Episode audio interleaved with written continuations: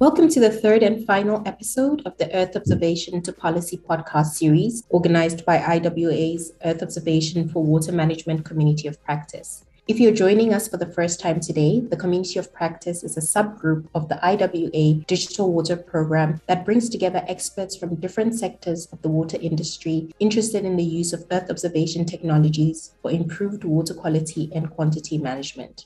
I'm Eunice Ubomba member of the steering committee for this community of practice. I'm the Water Resource Quality Research Manager at the Water Research Commission in South Africa. I joined the IWA Earth Observation Corp as I have been managing a number of projects funded by the Water Research Commission, which focus on using EO applications to solve water quality related issues. I wanted to share the experiences of WRC on an international platform as well as learn from others. This is the third and final podcast in the series promoting the webinar Science to Policy from Earth Observation to Legislation. This webinar is coming up on Friday, 18th November 2022 at 2 o'clock London time. This series explores the challenges and success factors of using EO services for evidence based policy and national legislature in general and also in specific context. My final guest today is Torsten Bondo, Business Development Manager at DHI. Dr. Bondo is the co founder of Seisnomic, a company that develops climate resilience services for the agricultural sector. Prior to this, he has worked in the European Space Agency supporting the European Earth observation industry through the mapping of ecosystem services for donor organizations and international finance institutions. Currently, he works with partnerships, innovation, and business development at DHI. Torsten, welcome to the podcast today. Thank you very much, Eunice. It's, it's good to be here. Awesome. So I think we're just going to dive straight into the questions for today, and I'm looking forward to hearing your responses. So, Torsten, over the course of your career, how would you describe the development and application of EO tools and services? Has there been any significant progress? Well, there, there, certainly has. I've been working in this field for almost uh, 15 years. And prior to that, I had a science background, did my PhD in climate change uh, using uh, satellite data. And I've seen this career changing quite a lot over the years. When I started working with this, there were not that many sensors available. There were not that many satellites, and there were not a global coverage at all. And what has happened over the years is that uh, satellite data has moved into being more of a research topic into being an operational service that you can use to a multitude of purposes. So uh, we have now uh, reached a point where satellite data offer continuous uh, data acquisition they cover the globe constantly with multi-scale and multi-sensor capabilities. We have uh, loads of different uh, sensors uh, covering the Earth and giving environmental parameters for a multitude of purposes also. We also have an archive of satellite data that really allows us to see the changing planet over a 30 year period almost. So a lot has changed also, but not only from the satellite point of view, but also from the um, IT side of things. We have much faster computers. We have cloud processing. We have um, AI and machine learning that allows to analyze images in different ways. This again has uh, led to new opportunities. And I think this is just the beginning. We will continue seeing the launch of new sensors and the development of, uh, of new IT tools that can help this area develop even further to deliver operational services for, for many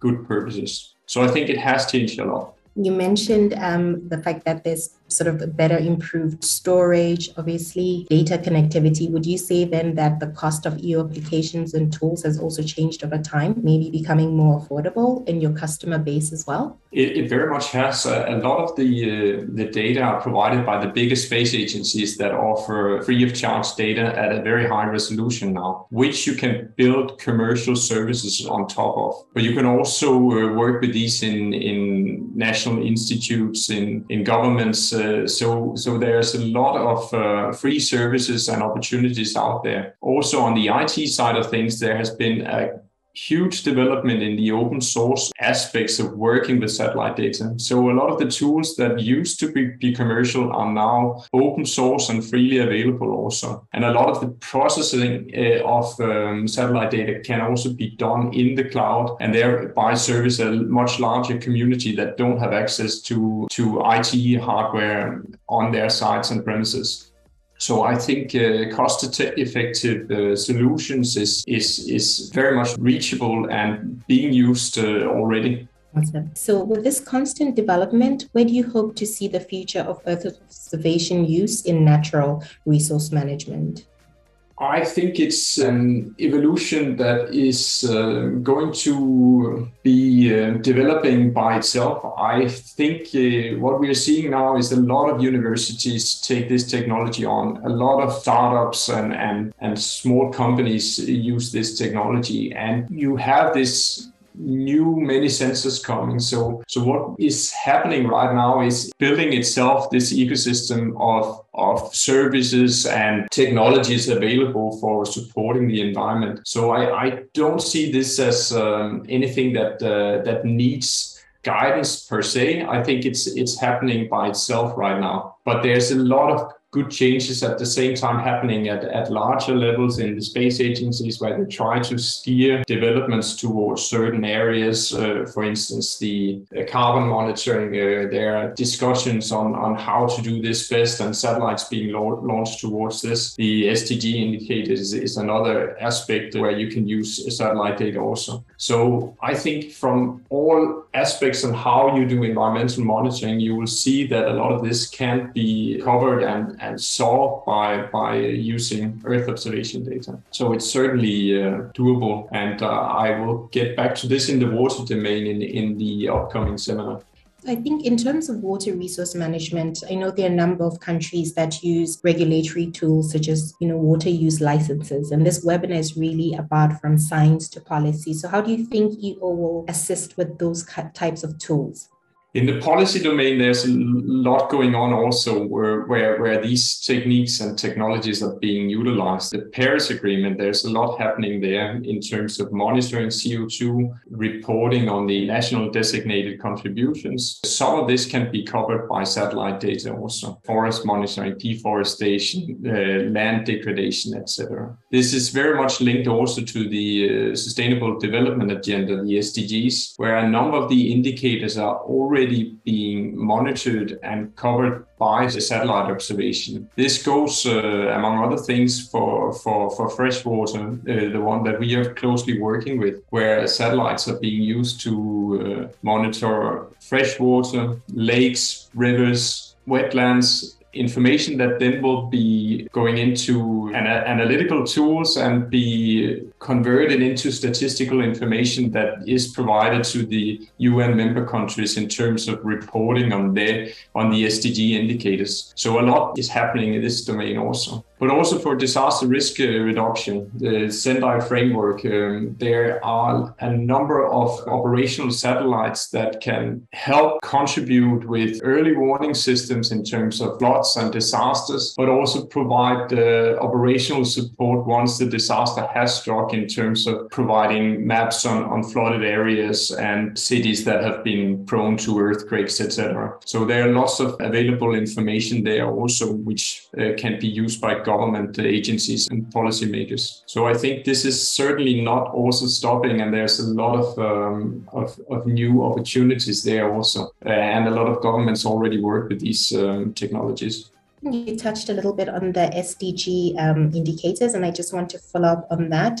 So, we have about seven years to achieve the SDGs. I know there's a, been a lot of talk around the fact that some SDG goals will not be met by 2030. But given what you know about EO, how do you think observation can help to speed up achieving some of these goals? And maybe you can just give us examples of particular goals that you know will maybe be achieved or likely to be achieved with um, EO. Yeah, I, I because I think it's something that requires uh, careful thinking because uh, for some of the indicators, you can end up with a methodology that is too complicated for the countries to report on. And then you'll have the case that some indicators will not receive data from certain countries because the methodology is too complicated. And this is where I think Earth observation really has a strength, where this global observation capability handled by certain custodian agencies, for instance, the FAO, the UN Environment Program, can, can really help in gathering large scale global information and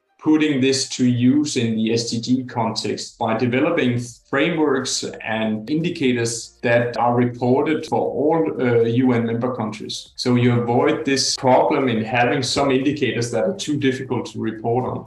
And to give you an, an, example on this for water, we are working closely with the UN Environment Programme on providing information for the SDGs 6 on, on, on water, especially the target 6.6, where the aim is to protect and restore water, freshwater ecosystems. And there are indicators on how to track changes in, in these water related ecosystems. And here there are global data sets that are used to report on this SDG indicator and it's it's working it's operational and it's already being used as a framework for the countries allowing the countries to see the changes in freshwater ecosystem allowing them then again to act upon the changes that they see and and, and hopefully restore some of the negative changes that they see. So this is a, a real good example of an sdg indicator framework based on satellite data that is already operational and working. And for forestry it's a similar indicator also that's also based on, on, on satellite data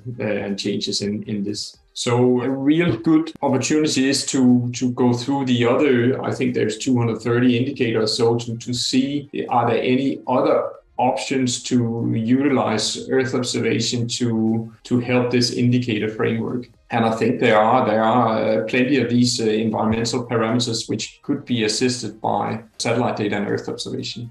Thank you, Torsten, for that. So I think in terms of running up our conversation today, um, thank you so much for taking us through your journey of the use of Earth observation right from the beginning to I think what we can now term almost the democratization of EO, sharing your experiences on how open software has allowed different customers, communities, governments to access EO applications, as well as obviously improved data connectivity. Um, it's nice to really hear about your experiences um, so far. And I think also you um, rounded off our conversation nicely with the fact that the SDGs can be achieved if we obviously use something like Earth observation to make sure we gather the correct data, then to be able to map out what indicators still need to be worked on. So, Torsten, I'd like to thank you today for the conversation that we've we've had. And I'm going to conclude our podcast. I think it's safe to say that this webinar will be packed with interesting and intriguing information on EO and its many applications, especially informing policy. Torsten, once again, thank you for joining us today. Your curiosity for science, space technology, and the environment have definitely driven your diverse career, and we're eager to learn more from you in this webinar.